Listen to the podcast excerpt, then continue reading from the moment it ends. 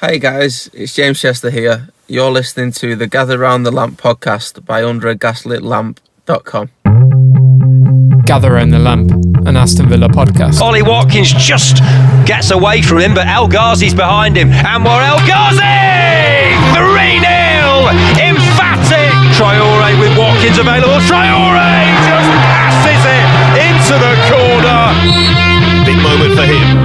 It's Young. Crowd full side. He it into the net.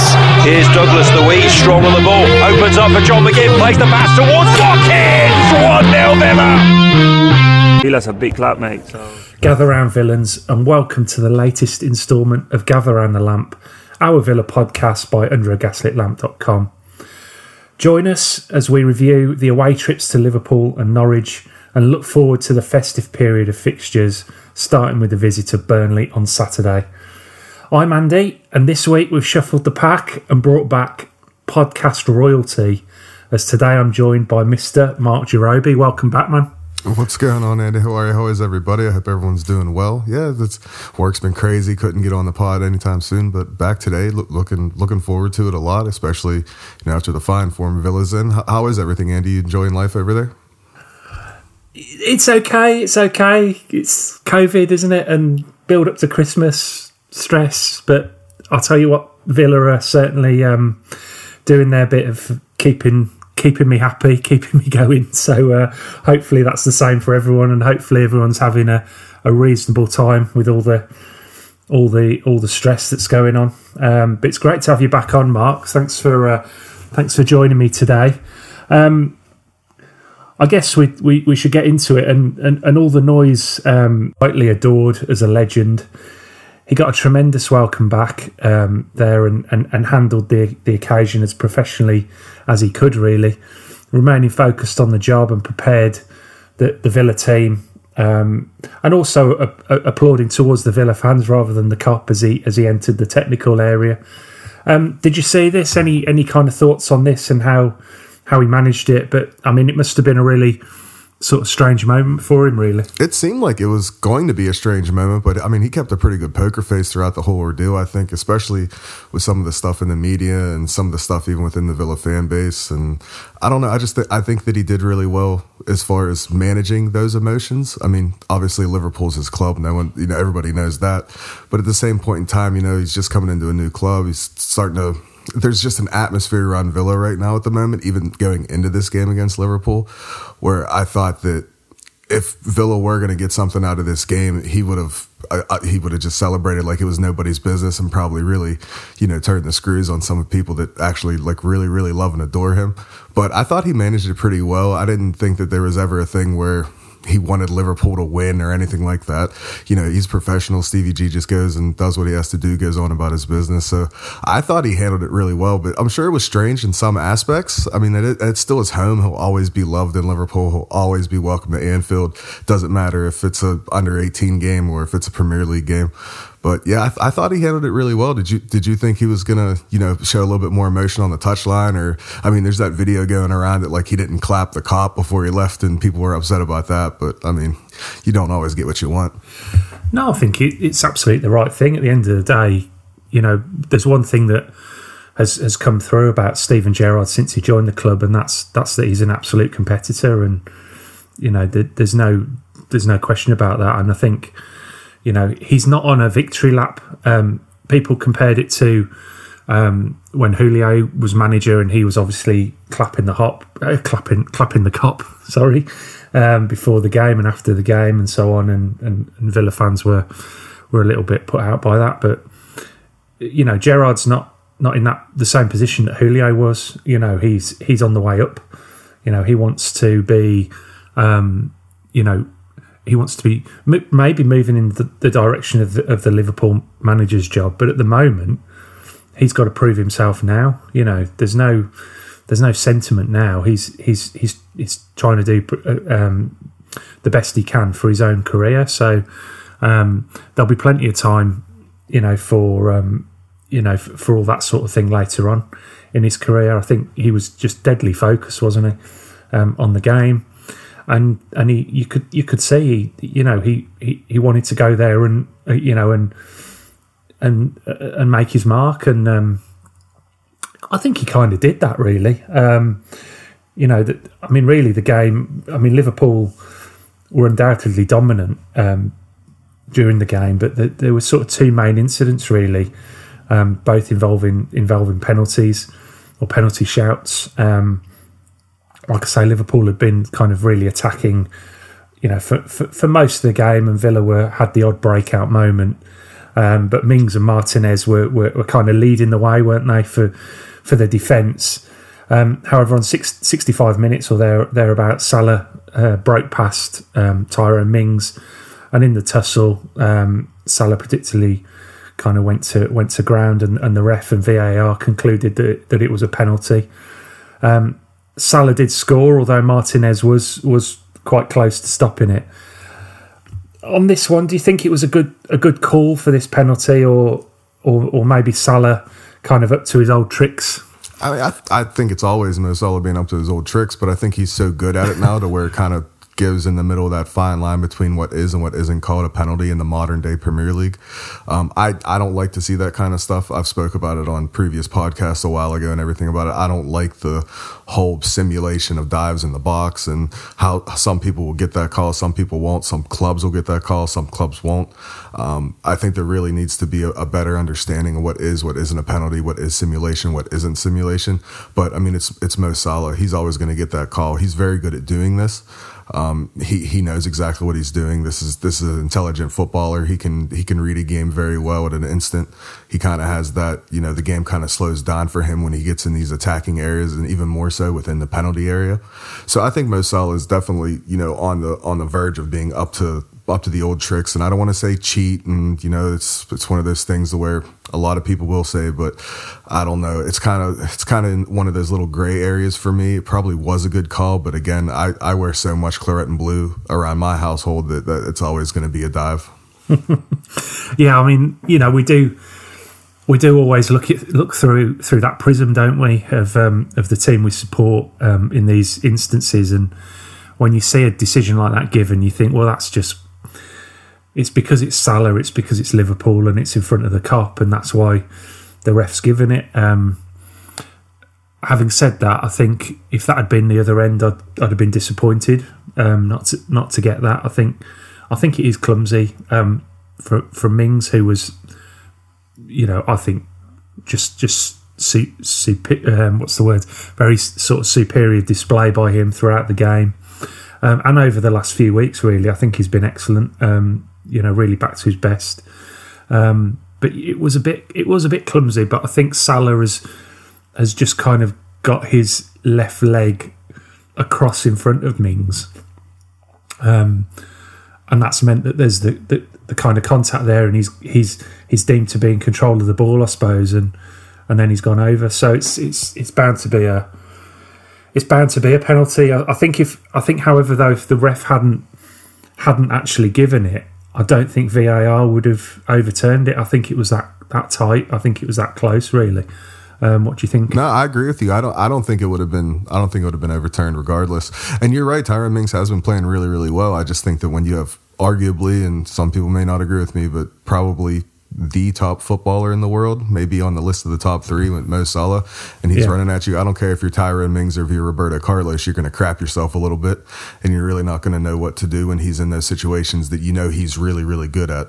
Um, so yeah, I can't really talk down on Mings for this instance as far as giving up the penalty. I just think, I mean, Mo Salah is an incredible footballer. I mean, it's just it's just the way it is, and you know you have to respect him when he's there. But yeah, I, I think it's it was tough on a couple people saying that you know oh clumsy Mings or you know here here he goes again being a shambles. I didn't think I don't think Tyra Mings has has been bad you know whatsoever you know this season. I mean maybe a, maybe a few games, a few decisions he's he's gotten wrong, but you know human at the end of the day but yeah, I think I think that Mings and the, the, defense as a whole did did really really well to to to hold up against a, a, very good Liverpool side. We know how good they are, but yeah, I I, I just think this was such a I, it was one of those calls where.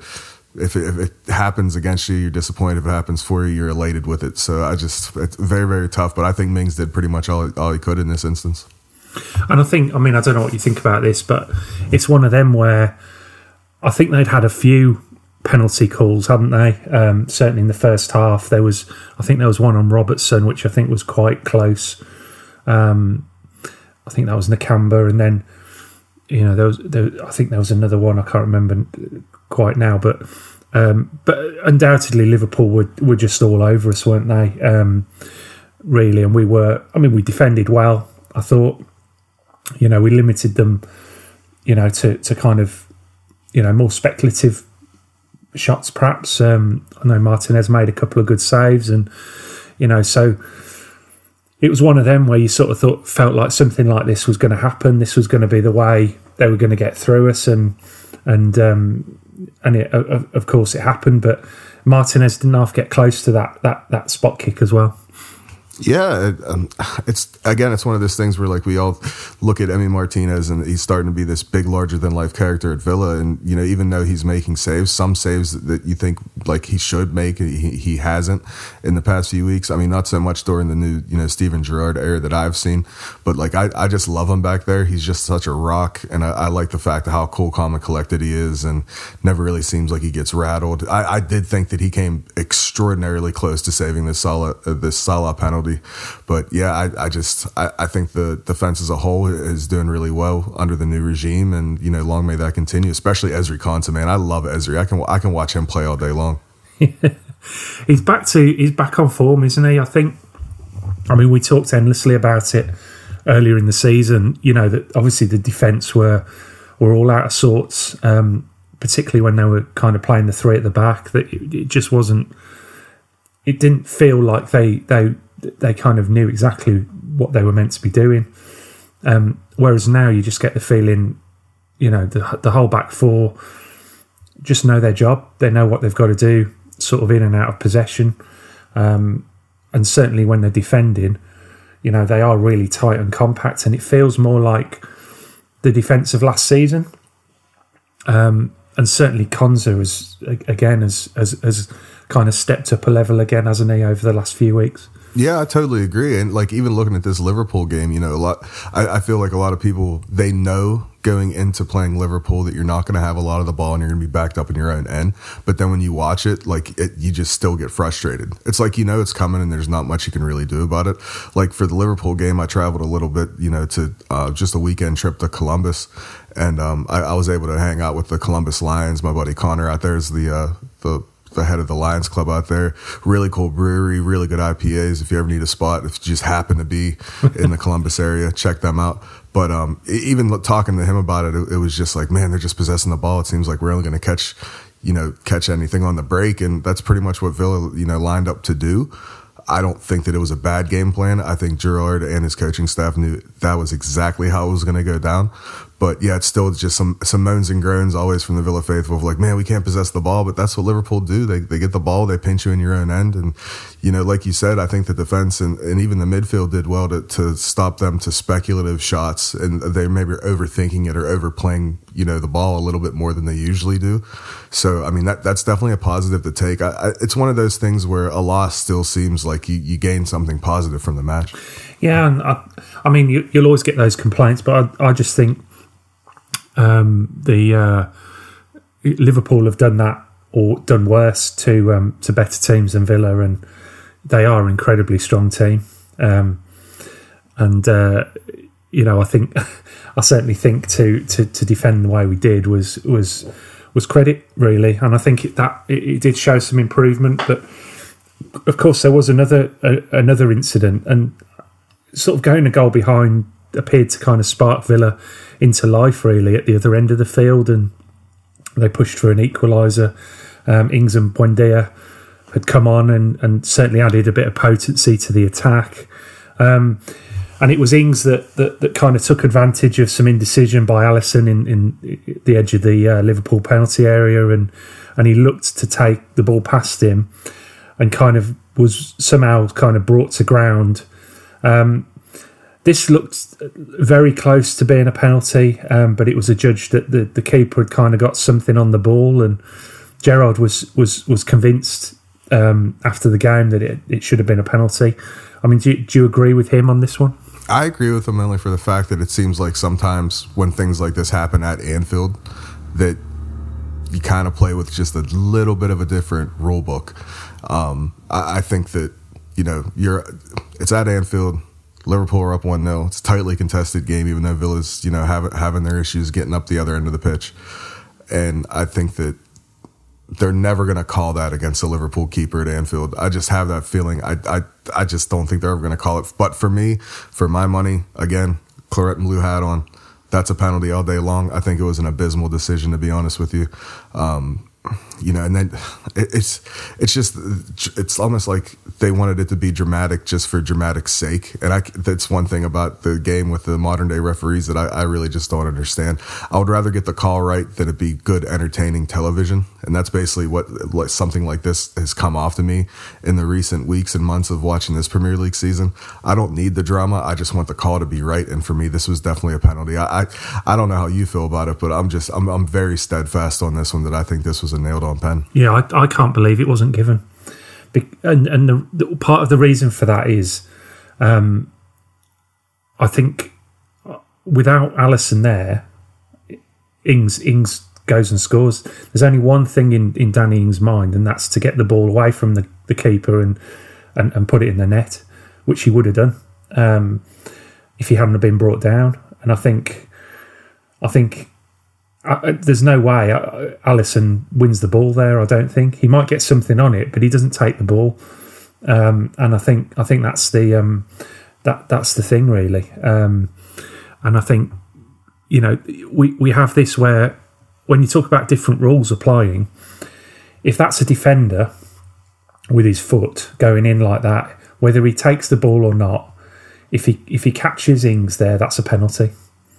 Um, Whereas with keepers, we saw this with Schmeichel the week before. You know, he's got a fingertip on the ball, so he's got the ball under control.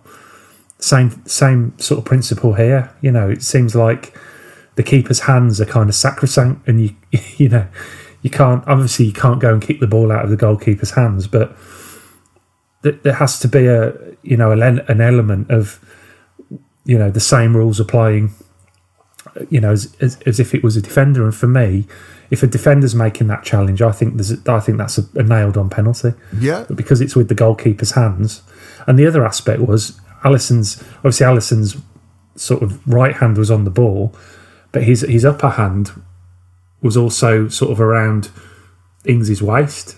You know, so there's there's two contacts there, and I think I just I just can't believe I just can't believe it wasn't it wasn't given. And I think it was on certainly on match of the day it was brushed off as being well, no, you can't give that. But I, I, I just don't, I just don't understand. I just think it was a, an absolute nailed on penalty. And uh, if someone wants to try and explain to me, um, you know, why why it wasn't, then then I'm I'm, I'm all ears. But I've even spoken to a Liverpool fan on, on Twitter who, who, who thought we were, um, you know, we were hard done by there. So um, that's that that that kind of says it all, really. So I think we were we were unlucky not to at least get back in the game and have a have a have a shot at at getting a point there, to be honest. Yeah, I got three separate text messages from three separate Liverpool supporters over here, and they all said like, "I can't believe they didn't give that as a penalty." Yeah. So you know, if the, and and they watch this team, and it isn't just like the casual fan. Like these are people that have been to Anfield, supported Liverpool, you know, well beyond fifteen, almost I think 17, 18 years between the, you know, the three of them each. Um, yeah. So I I just don't know. Like I just I'm with you. I just need some clarification on how that actually works. It seems like it's a very important thing it seems like it should be an important thing that has a you know that has clarity and and every football fan that follows the game knows if it is a penalty or isn't a penalty, you know, and just think about it. If he actually, like, say Alisson gets both hands on it and Danny Ings just goes haywire and kicks the ball while it's in his hands, Danny Ings is getting a yellow if not sent off. Yeah. So, yeah. like, what? Where's the where's the the difference there of like, well, what did you want him to do, and you know, like what, where's the point that the, the, the, attacking player stops in that instance? I just, I, I, don't know. And I've been watching football a long time, you know, and I, I, as of right now, there's just a few a few things in the game that some people may think is minor, I think is very major that need worked out or at least clarified a little bit more for for the football fans. Just so, just so we don't have moments like this, you know, to where we're all like, wait, so what is a penalty? What isn't a penalty? What's simulation? What's not simulation? I just think they need to to clear it up just a little bit. But I mean, again, it, it may just be for the sake of entertainment at this point. Well, I mean, who knows? I think I think. Um, and I think where where VAR is concerned as well is, uh, you know, we spoke about this about a bit last week where it feels like having started really well and kind of taken the lead from the um, the, the the Euros where where it was it was superbly refereed and VAR was excellent. They kind of carried continued that on into the Premier League season, but now over the last two or three weeks, it's kind of it's kind of flicked back again and become far more sort of um, uh, inconsistent again, and, and and and I think that's what that's what annoys people. You know, this isn't inconsistencies across games because you'll never get that that right. It, this is within the same game. You know, one penalty, borderline penalty being given, and another one not, and that, that's that's that's the problem. And the other thing was it. I don't know whether they they didn't even seem to look at it, or and they probably did look at it in the background, but there was no nothing made of it um, that VAR were particularly checking it either. So just seemed an odd one to me, Mark. Yeah, it was definitely an odd one, and I, I just hope that it, it kind of works itself out. Because you're right, we saw a great, you know, Euros as far as refereeing and how they actually use VAR, and now like it seems like they've kind of reverted back to it in the past month, month and a half. And I, I'm not just seeing it in the case of Villa, Liverpool, or Man City or United. I'm seeing it like all over the league. Like Burnley's getting weird decisions against them, and you know, even Brighton has had, had a turn or two of the screw. So I, I don't know. I just, I just want consistent refereeing. I think that's another, and I do admit that it's probably my American mind a little bit of like, these are the rules, very cut and dry. You know, I, I need that definition. I, I want, you know, the rule book to be the letter of the law. But uh, in football, I just don't think it's ever going to be that way. As much as I want it to be, as much as I hope for it to be, I just don't think it'll ever be that way, Andy. No, and it, it never has been. It's always been very, very hit and miss. You know, there's no question about that, and that was part of the appeal for me. But I just feel if they if they're going to use VAR, you know, it's never going to be right all the time because there are so many kind of um, subjective um, uh, incidents and, and viewpoints. But stuff like that, you know, within the same game, you can look at that, and VAR can look at that and say, well, we've given one at the other end that was just as borderline, if not less. You know, it, it, you know we need to we need to have a proper look at this, and and maybe the ref needs to have a look. But you know, it's it's it's one of those, and I think that you know the the, the rules in football have always been a, a little bit um, open to interpretation, and that's partly why we love it because it's it's not too technical. It's it's it's a game that it's it's a game for everyone, isn't it? Where you know it doesn't matter, you know what what your background is or your or, or any aspect of your your your person, you can enjoy a game of football fairly easily. So, um, but at the same time, it's uh, it's frustrating, you know, when there's no clarity. So, um, but I mean, Gerrard kind of admitted, you alluded to this earlier, that he's kind of admitted after the match that that maybe um, he perhaps got the balance slightly wrong defensively, um, and encouraged perhaps encouraged Liverpool onto us a little bit. Um, and it felt like a, a, a bit of a learning curve for him. Maybe his his you know the first time since he's joined Villa that that maybe he's questioned himself a little bit. Um, um, although you know many would say there's there's no disgrace in losing one 0 um, to this this Liverpool team, which I think's probably probably the best team in Europe at the moment. Was this an opportunity that missed though to, to perhaps give Liverpool a, a bloody nose? Um, or was this as much as we could have really hoped for from the game? I think it's an opportunity missed, but not in terms of being like too down on the squad or Gerrard in general.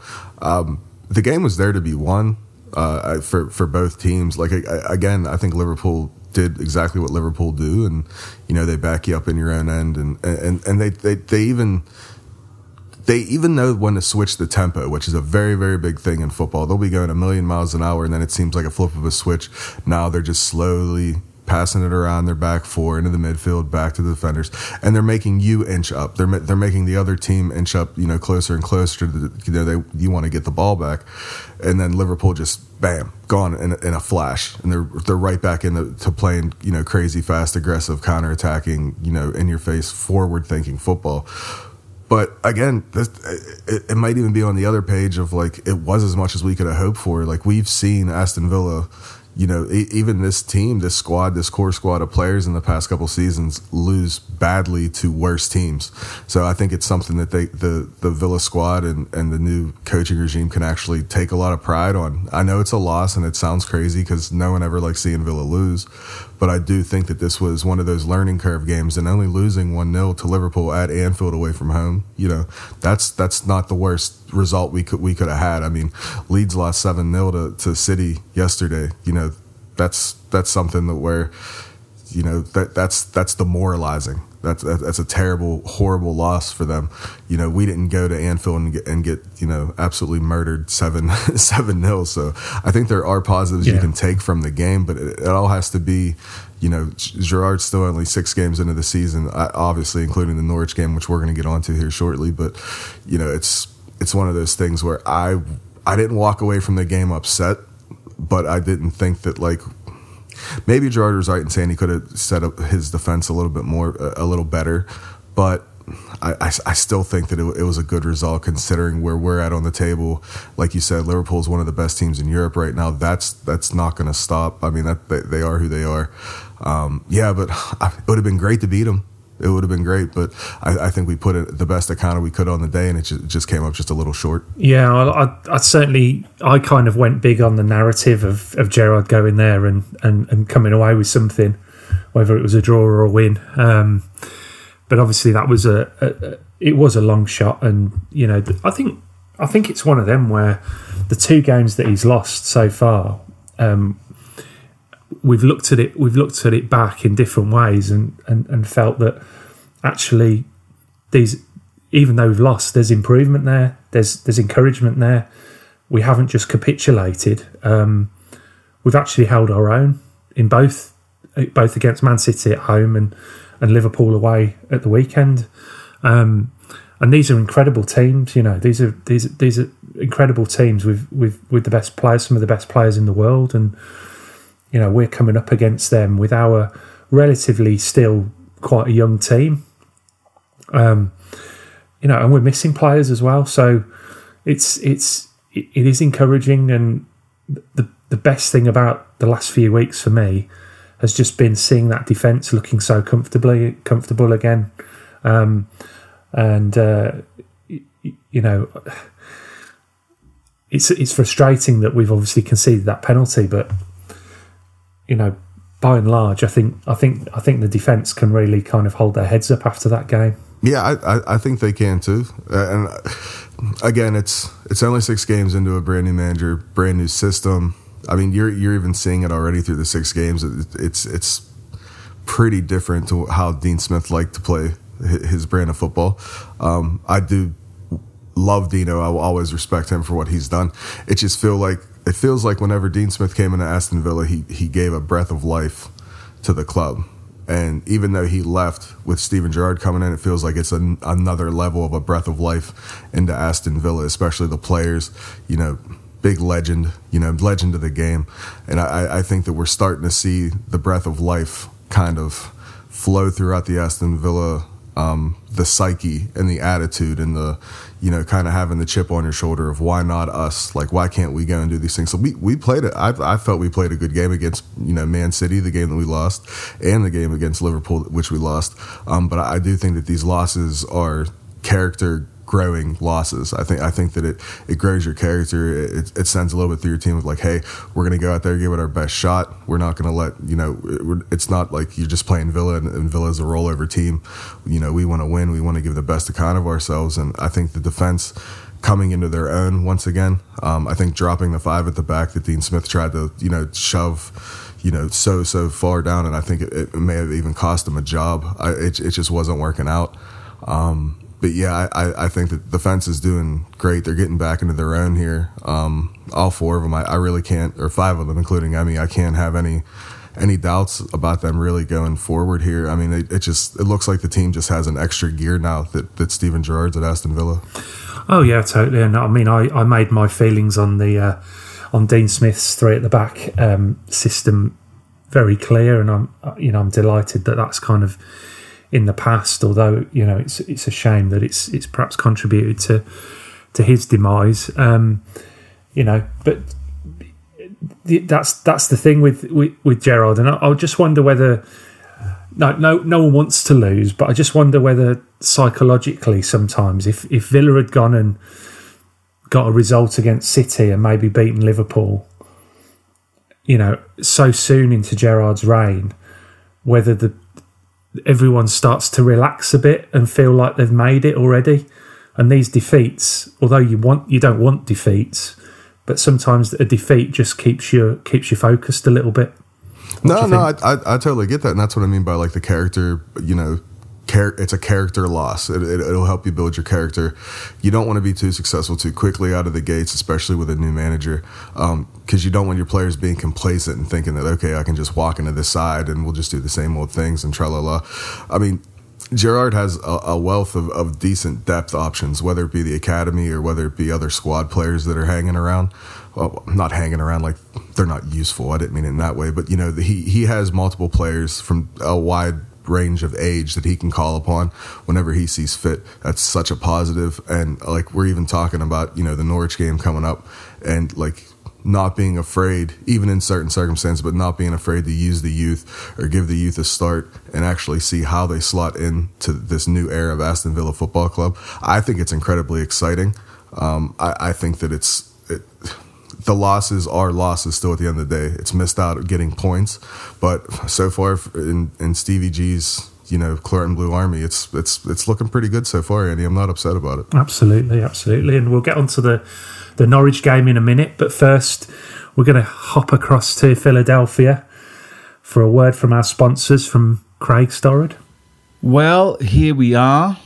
And it's important to understand that although I haven't been present on this week's podcast, I wouldn't leave you hanging like that. I wouldn't leave you hanging lonely and hairy like a pair of sweaty balls. No, no, no, no, no. Because I am a manscaped.com user. True story. Now, I came to the UK last week. I got to see Andy in person for the very first time. Wonderful, wonderful occasion. Uh, but as part of my visit to the UK, ladies and gentlemen, I had to undergo COVID tests. So myself and the good wife, Dr. Storrod, had to go undergo these COVID tests. Uh, they were somewhat overpriced and they were tricky because they make you, or at least me, they made me paranoid. They made me worry about my activities. It was like being a younger man going to the young, going to the old gum clinic and thinking to myself, "Hmm, have I done anything maybe a little bit risky. So I was thinking the same thing waiting for my COVID test. Happily, both my COVID tests came back negative and I was able to travel to and from the UK, which was wonderful. So this Christmas, you may have a lot of sexual attention because you are going to be a Manscaped customer. You're going to use our promo code LAMP, that's L A M P LAMP, and you are going to order the Manscaped bundle, which allows you to groom those hairy, sweaty, smelly balls to perfection. And once people know that you are groomed to perfection, word word will spread like wildfire and interest will grow. And that won't be the only thing that grows. But what you're going to do this Christmas time is you are going to practice safe sex. So you won't be hanging around the gum clinic like I was as a young man, worried around, frightened, just like I was waiting for my COVID test this week you're going to go to www.manscaped.com. You are going to order some of the wonderful grooming products, including the Lawnmower 4.0, including the wonderful ball deodorant. You're going to be fresh, you're going to be sexually ready, and you are going to practice safe sex. So you don't have to wait around at the gum clinic, just like I had to wait around for my COVID test www.manscaped.com 20% off and free shipping with our promo code LAMP. That's L A M P LAMP.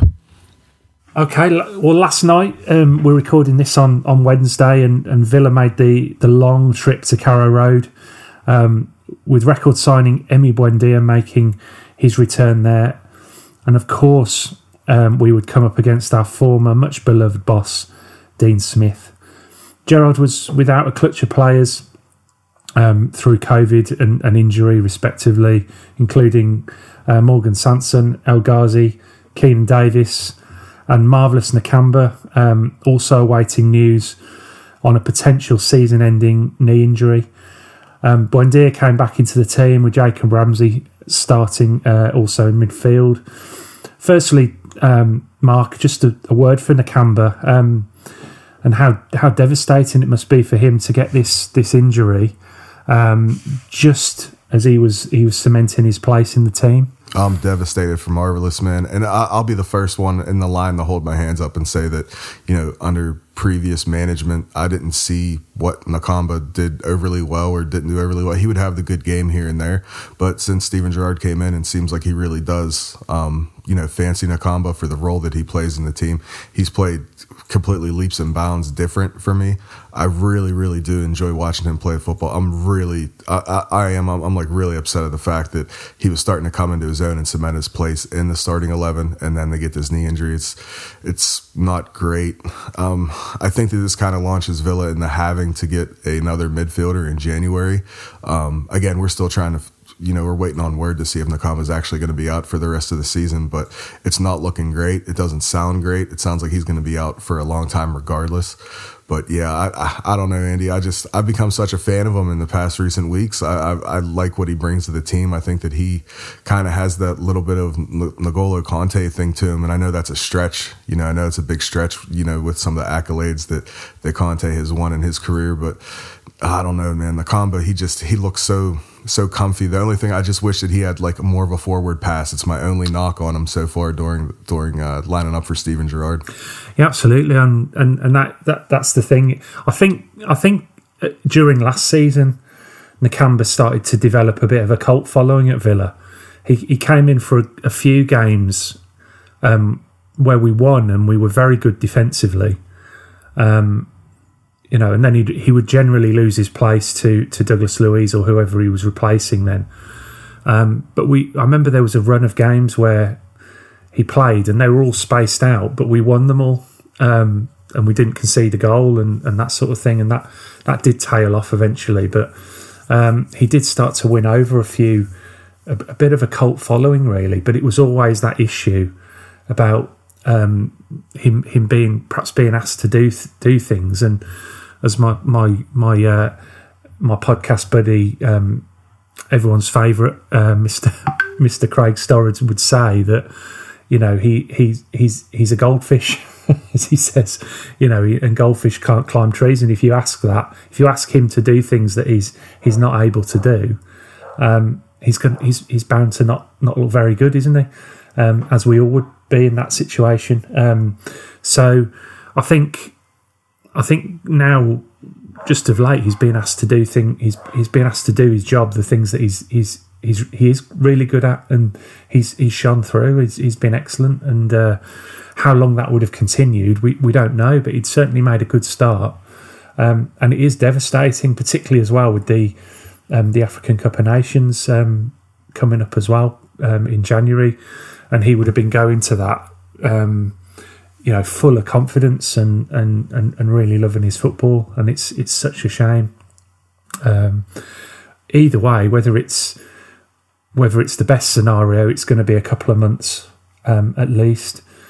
You know, and it could it could potentially be the end of his season, and it's just it's just devastating, really. And um, yeah, just just such a shame he can't catch a break. Yeah, can't catch a break, and like he just it was starting to seem like he was really seeing the game well like like more more so than he was before. And again there there were times where marvelous nakamba was in the squad you know last season i was like man there's a player in there. Like i can see it. I know there's a player in there. But you know it's just as soon as he gets the ball it was like panic turn around you know pass the ball back. But maybe he's just that kind of anchor player. Maybe i expected more from him um, you know as we signed him into into the kind of sporadic appearances that he would make for aston villa. But I, I don't know. I don't. I don't know if it's a thing with Gerrard coming in the door. I don't know if Dean Smith tried to use him in ways like Craig alludes to with the goldfish comments. I don't know if that's it was a Dean Smith thing, but like I I don't know. Regardless, I hope Nakamba you know heals well and everything goes well to recovery, and hopefully he can get back in the Aston Villa squad because we definitely look much more I, I don't want to say complete, but compact. You know, just the, that extra layer of security back there. I, I do believe Nakamba has shown in previous weeks that he's just really reading the game well, and you know, it was really a something that Villa can put their hat on. That if you do breach our midfield, we still have you know still have Nakamba that likes to sit back, more of a, like a deep lying playmaker kind of role for all my football manager friends out there. It's a kind of like a deep deep lying playmaker to where you know he can get the ball, collect it, try to move it on to someone a bit more creative. But again, he just he lacks that that big forward pass, and that and if that's the only knock that I have on him with seeing him this season, that, that's not too shabby. Uh, but yeah, I ho- hope that he recovers well. Hope it's not as bad as first feared, and yeah, it's it's it's just disappointing, Andy. Yeah, and marvelous. Uh, you know, all our best wishes, and and let's hope hope we see you back in a Villa shirt um, as as soon as possible. Um, I mean, in, in truth, Villa were, were completely dominant uh, in the first half, pushing high up, winning the ball, um, back in really good areas and creating chances. Um, it felt like only a matter of time until they found the the breakthrough, um, and then a piece of magic from from Jacob Ramsey did just that, breaking from his own half. He played a, a neat one-two on halfway with with Ollie Watkins before running um, into the Norwich box and shifting it onto his left and smashing it past uh, Tim Krul in, in, in goal. Steven Gerrard was absolutely purring about this after the match, um, which I think tells you everything about the quality of this goal. Um, it feels like we've been waiting for JJ to to announce himself um, on on the on the big stage for for probably over a year now, and and this if this goal hasn't done that, um, then his, his recent performances um, certainly will have, and and it seem he seems to be an automatic selection now. Yeah, well, just an absolutely crazy goal. I mean, just kind of from out of the blue, heads up to Ollie Watkins for you know just the the simple layoff for JJ, and then for him to, go all the way. I mean, he was half halfway to the M6 at that point. You know, he, he was running all the way. like we have the Alan Hutton goal where you know he's halfway to Moseley and whatnot. But yeah, what a moment for JJ in good form, and the celebration was everything for me. Um, wheels away, you know, fingers in the ears you know, tugging on the badge. It's it's the stuff of legends. You know, he's he's Villa through and through. We we might have, you know, unearthed one of these young gems that you know deeply cares about the club, and you know, not to make mention of of he who shall not be named, but you know, it's start it's starting to feel like that a little bit to me. Um, I, I hope that Gerrard identifies with that, and he knows that that means a lot for Aston Villa supporters to have at least a little bit of home cooking within the realm of Villa Park, and I think that I think that Jacob Ramsey could be that player. And, you know, I want, I want him to be protected at all costs. I want him to be, you know, just go out there, have fun, enjoy yourself, show, show the world what you can do. And if that was, you know, if I was Steven Gerrard, that's what I'd be telling him before every game. Just go, go put out a good account of yourself. You know how good you are. You know, go out there, have some fun and, and, and work hard.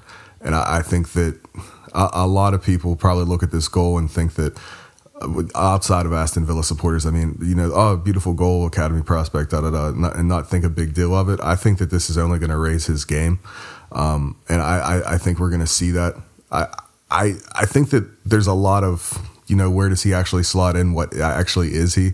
But it seems like no matter where you play him, that he always succeeds or he he has a good game or at least a standout performance. I don't I don't know if you feel the same way, but I think he's definitely shown that uh, standout performances over the past number of weeks now.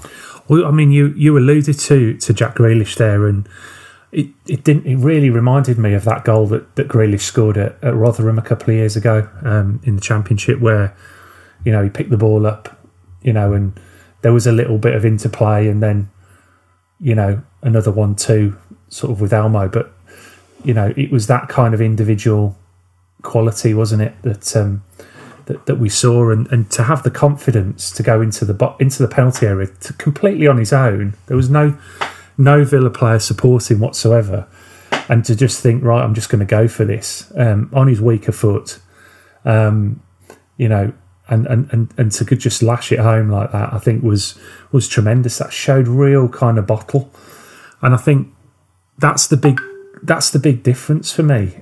I think last season we we talked a fair bit about how Ramsey he's done well. He's come in, he's neat and tidy. Um, you know, he works hard, but there was nothing there was nothing that set him apart. There was nothing where you could say we have to pick Jacob Ramsey um, ab- above anyone else. That goal last night and some of his performances um, so far, even, earlier in the season under Dean Smith, you know, I just think he's been exceptional. I really do. I think his his his game has gone on to a new level, and he's got this he's got this swagger about him now. He he knows he belongs in the Premier League, and and and, and that goal just epitomised it. I mean, from a Norwich perspective, it's a it's a car crash. You know, he's got th- they've got three defenders there, and he's he's he's he's just shifted it and and hammered it hammered it in. Um, you'd be really upset about conceding that goal, and I'm sure Dean Smith has got some thoughts on it. But from from our point of view, and you know, and, and Gerrard, you could see he had that he had that little glint in his eye after the game when he was talking about it. It was, you know, he, he knows that was a special goal from a from a really talented midfielder, and and um, yeah, he's he's announced himself, Mark. Yeah, and what's a better you know a better praise of a scoring midfielder than than Steven Gerrard? I mean, ima- imagine how JJ feels about that. You know, and I think it was BT Sport that interviewed JJ after the game um, against Norwich and asked him like, "Oh, you know, your manager scored you know plenty of goals like that or that looked like that," and he was like, "Well, yeah, you know, I grew up watching his highlights." You know, so maybe, maybe Yeah. you're right. Maybe it does. You know, kick, kick him into another gear a little bit, or not even another gear, but just give him the confidence. You know, I mean, you have one of the one of the best, for some people, the best Premier League midfielder to ever play the game.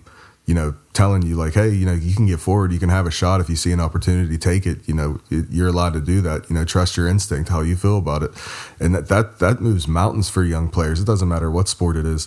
You know, to have somebody like that, you know, that that's kind of like cheering you on a little bit or giving you the the confidence that you need, or at least trying to give you the confidence you need. And yeah, I just I you know, long long live JJ at Aston Villa. I mean, we have a lot of acad- academy prospects, but I really do think that he's going to be the one that really cements his foot into the starting 11 before you know anyone else does he, he he pretty much already has done that for me i think that you know again he can be used in various ways in various positions depending on how Gerrard wants to set up and he seems like he's getting the best out of him right now Yeah, I was going to ask you that actually. Does does he start every week for you? I think that he starts every week for me, but I, I'm curious to see what happens when Danny Ings gets uh, more fit. I don't think that I don't think that Ings is um, exactly 100 percent fit right now. I, I don't. At least I, I don't think he is by the way that I'm seeing him. So maybe he might drop to the bench when Ingsy comes back. But if Ings isn't, you know, firing or looking st- a little sluggish off the ball, I can see JJ keeping his Yeah, place. yeah. Well, I mean, certainly there's there's a few players out at the minute, and of course, we've got the um, we've got the uh, transfer window coming up shortly. Where I, I imagine now, certainly with Nakamba's injury, Villa will be looking into the uh, into the market for a midfielder, won't they? And uh, you know, we'll, we'll we'll see what happens. But um, the second forty five was was a, was a bit tougher um, as Dean Smith's men kind of came out and got in Villa's faces a little bit more. But there was never a sense, in my opinion anyway, that Villa were weren't in control of of the game and seemed confident to see it out. Um, however, it was the, the introduction of 18 year old Carney Chukwuemeka which led to Villa's Villa sealing the points as the youngster produced an excellent piece of play um, down the left left channel and, and delivered a great ball for Watkins, who finished from close range. Although um, I did feel that he he, he perhaps uh, made a bit of a meal of it. He did his best to miss it by the looks of it. Um, two goals really created in, in the Villa academy, so it was certainly a proud moment for Mark Harrison um, et al. Uh, in the in the in the academy. Um, we were discussing Carney's future on here a couple of weeks ago, um, but it seems Gerrard is is starting to demonstrate that um, there is de- a definite pathway to the first team um, under him if the players are are good enough and if they show up. Oh, of course, and I, I think that he, you know, Steven Gerrard was kind of born of you know coming coming through an academy and playing for his boyhood club. So why wouldn't he? You know, if we were just talking about JJ, but also with Carney, you know, I, I just there's some there's something so special about at least four or five of these academy prospects that it, it kind of starts to seem that there is a pathway, but it's almost like you have to take that pathway by the scruff of the neck and kind of kind of really you know take advantage of the fact that, that that's how they see you becoming a Premier League footballer. Um, I've I've always, as much as I've watched Carney, I've, I've always known that I do believe he will be a Premier League footballer. I'm not saying he's going to be one of the best in the world, but I mean, you saw last night what he can do. He's very calm, collected on the ball. He dribbles very well. He's a threat. He can place a pass. He can see the game unfold before his eyes, and and, and most of the time makes the right decision. Now, I've seen Carney Chukwuemeka have have bad games as far as the standard that you know we all think about him. But you know, in the games where he switched on and it's all coming off for him, he's definitely a gem. So I think that Gerrard is definitely putting it out there that listen, if you work hard enough and you train hard enough, you know, just you you will get your chance to to play in this team. And I I mean, and, and Carney Chukwuemeka, he's newly 18. It's not like he's about to turn 19 years old, you know. And everyone's Yeah. talking about the the contract thing, and you know, oh, was he going to sign a contract? He still has months that lead on to a, a year. I think that that's just going to be something where they'll see how this year goes with his playing time, and he he may request a little bit of a pay raise. But I think the Villa gets that over the line ultimately. Um, uh, one of the big reasons I think is the Steven Gerrard effect of like you know he, you know, you have a, a Premier League football legend here now, um, and I think that he's going to want to play under him and has learned as much as he can under Steven Gerrard. I think it's the same for JJ. I think it's the same same for Philogene-Bidace. I, I like again most of the great, you know, or what we perceive to be the great talents that we have in the academy. I think they're going to learn a lot and they're going to see a lot and they're going to play a lot under Steven Gerrard. It's just a matter of when and where. Yeah, absolutely. I, th- I think this is it, and I think I think we're we're seeing that kind of come to fruition now. And I mean, Ger- Gerrard's got no kind of um, reason not to not to give these kids um, a bit more of a chance, has he? You know, he's just come in the door. He hasn't had a transfer window yet. He's got players out with injury and COVID and, and all that sort of thing. He's happy to give them a go and, and see how they get on. Um, no one's no one's judging him on on that at the moment. Um, I think for Dean Smith, it was a little bit more difficult because it is hard to rely and to put your trust in in, in young players sometimes, um, and you do kind of uh, towards your your more experienced players, I think. But you know, that said, Dean Smith certainly gave gave opportunities to plenty of players, including uh, including Carney earlier in the season. So. Um, you know, we'll obviously see how that goes, and, and it and it relies on Chukwuemeka producing those those those performances. Those, I mean, it was a, a bit of a cameo performance, but doing those things and contributing in that kind of way, that's how he'll force his- way into the team eventually, and he- he'll become a fixture. What I love about him, and you you kind of said this, was is just his spatial awareness on the field. I just think he he knows where everyone is. You know, he's he's just got that that real sense um, of the game. He's got his head up. He's he's he knows he knows where he is on the field and where everyone else is, and I think that's a real strength because um, you see lots of very talented footballers. You know, I'm thinking about you know the the one that's popped into my head is Adama Traore. You know, incredible talent. You know, but just hasn't got a clue about about the, the dimensions of a football pitch and you know I just think uh, he's he, Carney's just very very considered you know you know he's he's got that kind of very laid back style which I think's fine. I think that'll that, that's great. I, I really like to see players you know playing like they've got all the time in the world and he's he's one of those but he's just got all the all the attributes. He just needs to to you know to to really get get up to the the intensity. I think the intensity levels in the Premier League. What, what, do you think about that? No, I, th- I think you're right, and I'm not going to sit here and say that you know the goal or the assist to the goal for Watkins was like world class or anything like that. It was terrible defending by Norwich. They looked like they just switched off. It looked like a cheap goal that like you know you know you can get away with on FIFA against the computer. I'm not I'm not I'm not going to sit here and act like it was. Uh, I mean, it was great play to recognize that and, and you know to get it over to Watkins. And you're right, Watkins almost skies it. Um, you know, roofed it a little bit, but you know, but that's the awareness to know that like, hey, I can, I'm in this position, I can do this. You know, I have the ability to do this. I have the confidence to do this. I, I, I think that that's that's really what it is. Is just getting up to the intensity of the Premier League. Um, I would love to see him at some point in time get a run of games. I don't know if that's something that Gerrard looks at right now, because I, I do believe that I do believe that for as much as we talk about the youth at Aston Villa, I think there there's still a lot of players that we paid really big time money for around the squad. You know what I mean? And, and, and Villa's going to try to get their money's worth for those players. And there are youth players that could slot into that. But at the moment, I think Steven Gerrard knows like what's in his team, what's coming through the academy. I think that he he's very in the present as a manager, but I also think he's looking down the line.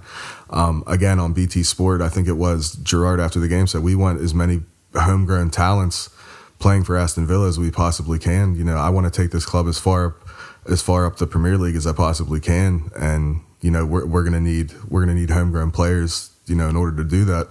And the first light bulb that went off in my head was Stevie G's already planning for Europe for that homegrown homegrown talent quota Yeah. you have to have to play in Europe. So love hearing that kind of stuff. The guy knows what he's doing. I, I have full trust in him. I know it wasn't a some people, you know, didn't want, you know, Dino sacked for Gerrard and everything. But, you know, at the moment Aston Villa is looking like a team that, you know, is is gonna go out there and put a good account of themselves every game and you know, love Dino, but I'm I'm very excited and, and very forward thinking with this Gerrard era. Yeah, I was going to ask you about that actually, because obviously you've, you've you've not been on um, for for a little while. Um, obviously, big changes since you were last on. So, so how are you? How were you feeling about the managerial change when it happened, and and and and how are you looking at it now? Um, at the time, you know, I even I, I think I put it up on Twitter that that five game skid that uh, Dean Smith had. I think it was after the second loss, and I think I put something up on Twitter like, "Hey, you know, he he doesn't have. It just feels like he doesn't have a lot of time. Like he needs to turn this around quickly. You know, the team just wasn't playing anything like we're used to." Um, so then when he finally does get the sack, I, w- I was upset about it. And I'll, I'll be the first, I'll, I'll go on record and say, you know, Dean Smith gave me some of my happiest moments as an Aston Villa supporter. Um, moments that I'll never forget with friends that, you know, I'll, I'll have for the rest of my life. You know, so on an emotional level, you know, it, I, I wasn't a big fan of it, you know, but at the end of the day, the business is the business. The owner spent a ton of money to try and put a squad together, and we definitely deserve to be higher up and definitely you know deserve not to be losing you know five five on the bounce um, but with with Gerrard coming in as soon as he was linked, I was really excited about it. And it's not even to say that I knew like anything about Steven Gerrard in the Scottish Premier League. I very rarely watch those games. If it is, it's like an old firm game every once in a while. But um, excited about it. I think, I, like again, I think I said it earlier. Um, when Dino comes in, that's an era. You know, he gets it gets us through, gets us promoted. The whole the whole beautiful thing. Now we're going to have the era of Gerrard that's going to push us a little bit forward. And you know, this is how it is with football clubs that are trying to have a little bit of a resurgence. There's different different levels to trying to get back to that to get to the level that you aspire to be at. And I don't know. I just think Gerrard's a good appointment, and it it has nothing to do with him winning the, the amount of games that he has now. I just I don't think that's a stepping stone for him. I don't think that it's going to be, you know, he's here for two seasons and leaves. I, I think that he really wants to build something here and he wants to get Aston Villa Football Club back to where it belongs. And, you know, it's, he, se- he seems very, a very dedicated man and, and he really wants to succeed. So, I mean, I'm, I'm not to, I'm not to say no if that, that's how he feels. Yeah, I think a lot of the um, a lot of the the sort of outpouring of, of, of support for Dean Smith was was around the um, the you know the obvious connection to the club and that sort of thing. He's he's one of us, isn't he? Um, and we all love him. And like you say, he he likewise um, for me, he'd given he'd given given me some wonderful sort of moments um, as a Villa fan and and all that. And but this, I don't know, a few weeks on, this just feels like a step up. It does feel like it was it it, it was the, the right thing to do, and we can only really ju- judge managers over the lifetime of their their tenure. You know, um, Dean Smith was was a tremendous um, asset, a tremendous manager for us, but you know, I think it was starting to, to, to deteriorate, and he'd lost he'd lost a bit of control of it, and um, this feels like a like a step a step forward again, and it feels like the ceiling has raised a little bit for us um, at the moment. Now, look, look, we'll see how we feel this time next year, but the early signs are really good, and you know, whereas I was worried about a a potential relegation battle, in fairness, uh, a few weeks ago, you know, now I'm starting to look and think, well, maybe we could get that seventh spot and get into Europe or win a cup. You know, so you know we'll we'll we'll see. But you know, it's certainly uh, I'm with you. I think it's um, you know it, it was sad, but it's it's it's turning out to be the right thing. Um, as reluctant as I am to give Christian Purslow too much credit, um, but there we go. but um, but on Saturday we'll get on Saturday and Villa welcome Burnley uh, to Villa Park as as as we look to build on the twelve points already secured by Steven Gerrard since he arrived. Expectation will be high um, as Villa hope to cement a t- top half spot um, going into Christmas. Um, and with, with Sean Dyche's team also toiling around the bottom three, um, and may also be without their main threat, Maxwell Cornet, who's been struggling with an injury. With the, the current escalating situation around COVID, it's it's anyone's guess really on a game by game basis which players will be available or indeed whether matches will go ahead. Um, so it will be an anxious wait as we approach the end of this week.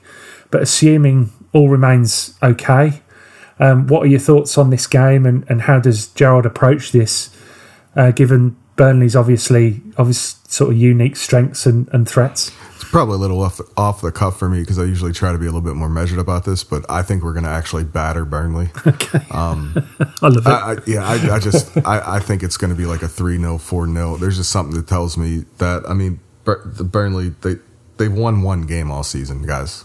You know, like it's, it's they won one game. One game, eight draws, six losses, negative seven goal differential. The teams around them are looking like they're pretty much. If four teams could have been relegated from the Premier League this season, it would be Watford, Burnley, Newcastle, and Norwich. I firmly do believe that. Um, I, I think that as far as Gerrard approaching it, I think he's going to want to kind of go for the jugular a little bit. Now, the thing about Burnley that you said they ha- they have their positives and they have their negatives. Um, you know, the, ne- the negative seven goal differential that's actually the best out of the top four, or the bottom four rather, um, as far as you know taking the drop. So I I don't know like. It, it feels and looks like this team should be beating teams like Burnley single handedly now. And I think that if they were to, you know, have a 3 0, 4 0 win against a team like Burnley, it only builds the confidence and only makes the players hungrier to keep keep this run of form going. Um, you know, again, it's it's all about the levels of like you get here and then you want here and here. And and Villa, Villa are looking nice right now as far as their, their table position. I think they're going to want to build on that. And how you do that is by beating the teams you should be beating. You look at Burnley and what they've spent, you look at Villa, what they've spent, you look at some of the things you know that that really define you know the personality of a football club and the football that the teams want to be playing and i think that it's it's just just go beat them boys that's that's really all i got just just go out there and beat them Yeah, I think um, I think that's it. I think we, at some point we have to we have to show that we're we, we are better than these teams, and we have um, so far under Gerrard. We we've beaten the games where we thought we'd have a chance of winning. Not that you know Leicester, Palace, etc. Certainly no pushovers. They're you know they're they're both very very good teams, particularly Palace, who are having an excellent season. Um, but we've but we've beaten the teams we felt we had a chance against and, and lost the games that that we we we everyone struggles against really the top teams. So this is certainly one that where we need to be to be really kind of going to town and you know similar to Norwich the Norwich game really where yes they have their their strengths and their their obvious attributes um, but we need to play around that I think and like you say take the game to them press high um, you know, and, and not get into a into a slugfest with them because that's what they want ultimately.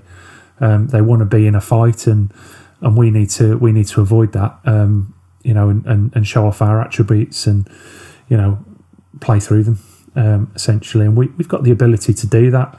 Um, certainly with with our midfield, particularly uh, Douglas Luiz, who we haven't mentioned from the Norwich game, but I thought he was exceptional um, against Norwich. You know, carrying the ball and his general play and the confidence he has on the ball. It's it was it was it was a joy to watch um, him working last night. So.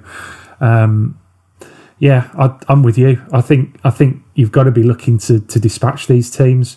Having said that, I would take a I'd take any kind of win really, but you know, you know, a, a statement would be a you know a good sort of three four nil.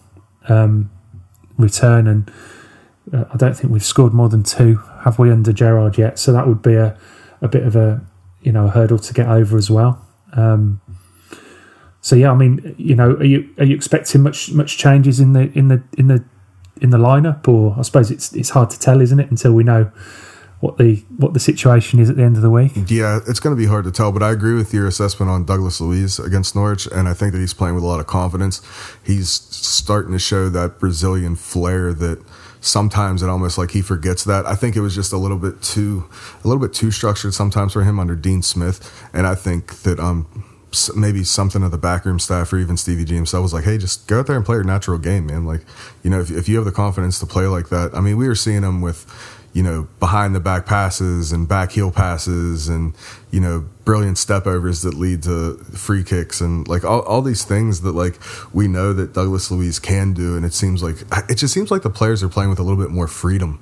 Um, just a little bit more relaxed. Like you were talking about how Carney just looks like really relaxed on the ball, but I think the team as a whole is starting to look like that, and not like relaxed to the point of being switched off, but just playing more naturally, like just playing playing more within themselves and knowing what they do well and trying to do that well. But yeah, I think I think Douglas Luiz could be a cog in the machine that breaks Burnley this coming Saturday if he does get the start.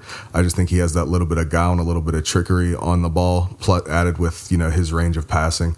I think that that might actually you know break down Burnley pretty pretty well. But I mean we'll, we'll see. I just th- there's something about this game that just screams to me like it's going to be a, a statement win for Villa. I really hope so. Um, I'm looking forward to getting there. And the other thing I would mention is that um, it seems like Buendia and Ashley Young are also kind of struggling with knocks as well. So it could be, um, you know, a good game for for Chukwuemeka to come in, um, perhaps playing alongside um, Watkins and Ings by the by the sounds of it, and or it could be a return for Mister Daniel Bettridge's. Uh, main man Trezeguet, who's been sat on the bench a couple of day, couple of couple of weeks now. I heard that Dan's had the Trezeguet shirt on since he played for that under twenty three game this past week.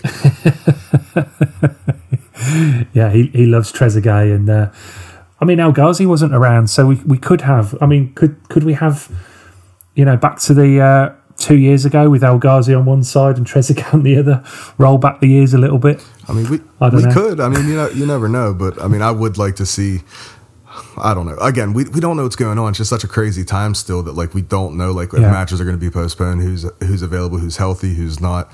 So I just even even in the event that that Villa have you know a worse outbreak than they thought or something were to happen, I still have confidence uh, uh, with with Stevie G. He's I, I just feel he's going to make the right decision. It's you know not to be too too full of myself or too positive about it, but it just feels like if we're going to start to gain momentum here, these are the games that you have to win.